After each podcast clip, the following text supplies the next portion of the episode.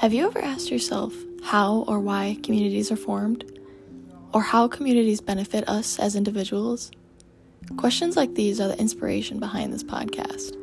Community for One, Community for All is an attempted explanation behind the roots of all kinds of communities.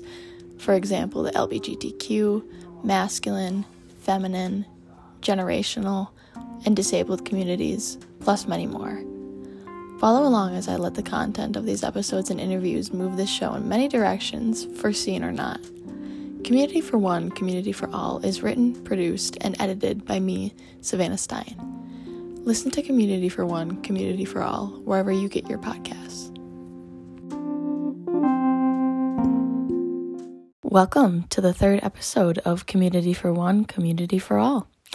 This season has been centered around the LGBTQ plus community, and this will be the final episode for this season. This interview went a little deeper into the beginning of the personal journey and the message that this person would like to put out into the world. Today's interview comes from Natalie Hanson. She and I had a great conversation about the experience within this community.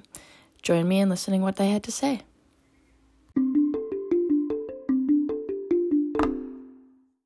Um, my name is Natalie Hanson, and I use she, they pronouns. How would you define a community? Um, Like what a community is? a community to me um is something that's like you feel a special bond, something that like you can I don't know, you have in common with somebody. Like you share an experience or share an interest or something like that and you kind of have a relationship based upon that. Right. Cool. Can you give a general description of how you found yourself interested and present in this community? Um, it started from a really young age for me actually. Um, the internet, you know, it can be really bad from a young age, but you know, it gave me an opportunity to find that there were other people that felt the same way that I did about things that weren't talked about, especially coming from a smaller area. You know, not everybody likes to have conversations like this, so Mhm. you know, you get an opportunity to hear other viewpoints and kind of hear things that resonate with you that make sense that you wouldn't otherwise hear. And um it just gave me an opportunity to hear other voices and stuff like that. And that's kind of how I found myself in this community and how I can relate to people that are near me, you know, distance wise, you know, you can bridge the gap between people that are different from you in ways, but you share you know, one deep thing that's personal to you. Right. Awesome. Um, how long would you say you've been like an active member of this community? And I mean active like like participating like with other people like in this community. Um I would say oh for discourse as far as like talking with other people about it and like sharing sharing ideas and interests and stuff like that a, a while, a long time, I would say from a young age. But um Okay. Really getting involved as far as events and like things like that that you can do to really further the message and stuff like that as a community. There's not a lot around here to be Right. super involved in. You know, as far as like pride and like stuff like that, there's not a lot unless you go to somewhere that's like bigger where you can find other people, a Mhm. population like you. Right. Um, when was the first moment that you felt this sense of community or you felt like this awareness that you belonged in this community? Um, it it took a long time for me to accept that I was a part of something greater than just my own personal feelings, you know? Mm-hmm. It took a long time to feel like I had a responsibility to like talk about certain issues within the community and stuff like that. Like for a long time it was something that was personal to me and not something that I shared outwardly with other people. But now I feel more comfortable being able to talk about issues and like find people and I feel more of a sense of belonging now than I ever have. Right. I feel like the world is more open to conversation and stuff like that. So you get more of an opportunity to find people and share a community with those you know, that are like you. Right. Um, how would you say you still feel present in this group today? Like what do you do that makes you feel present still? Um, I feel connected with, you know, my friends. I feel like you kind of find people that are like you to like share relationships with. And like we talk about issues and stuff like that that are community issues like that all the time.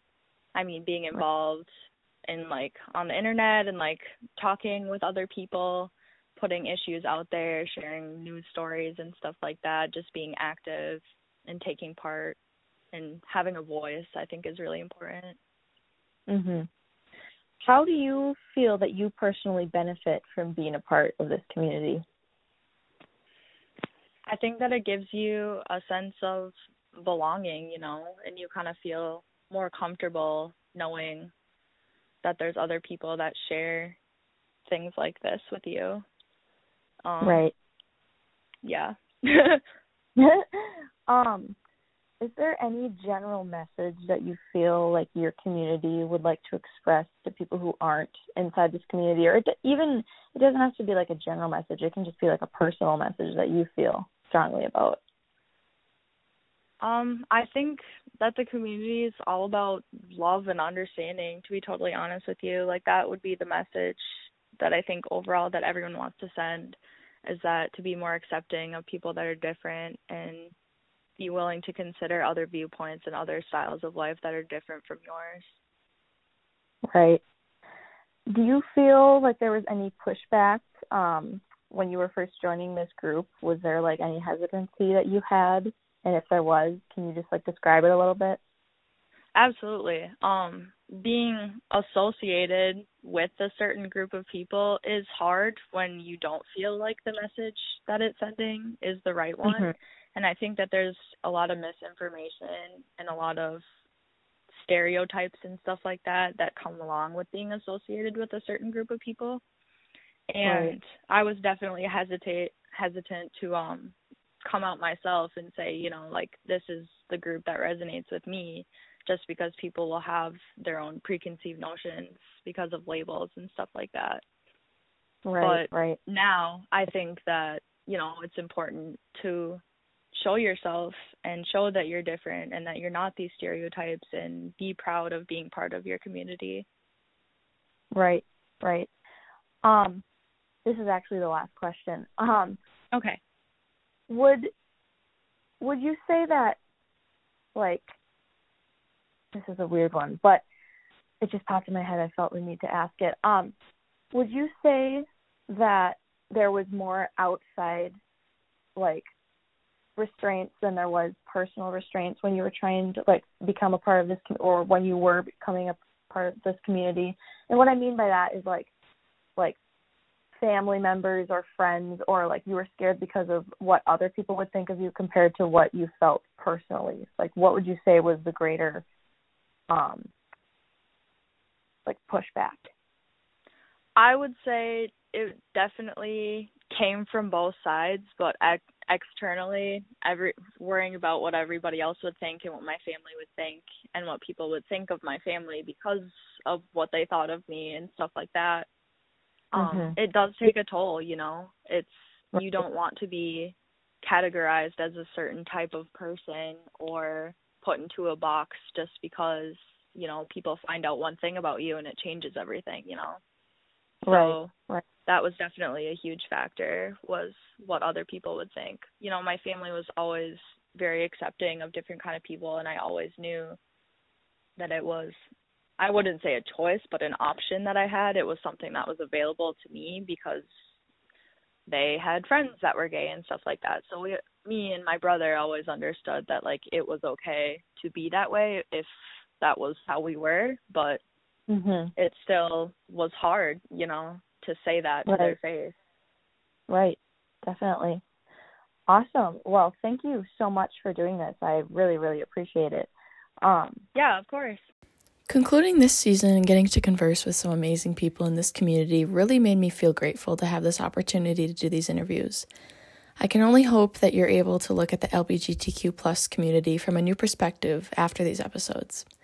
Being an advocate for this community is extremely important for so many reasons, and I could list them all, but for now, I just ask you to use your voice and stand with the members in this group.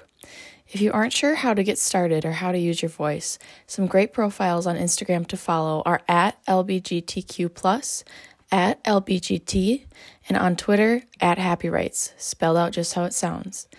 It can be as simple as a quick Instagram story repost, a quick retweet, or just letting someone you know in this community that you support them. Thank you for listening to Community for One, Community for All. I hope you will join me next season as I conduct interviews for members of the feminine community and gain insight on what it looks like to be a woman in our society. Thank you for listening.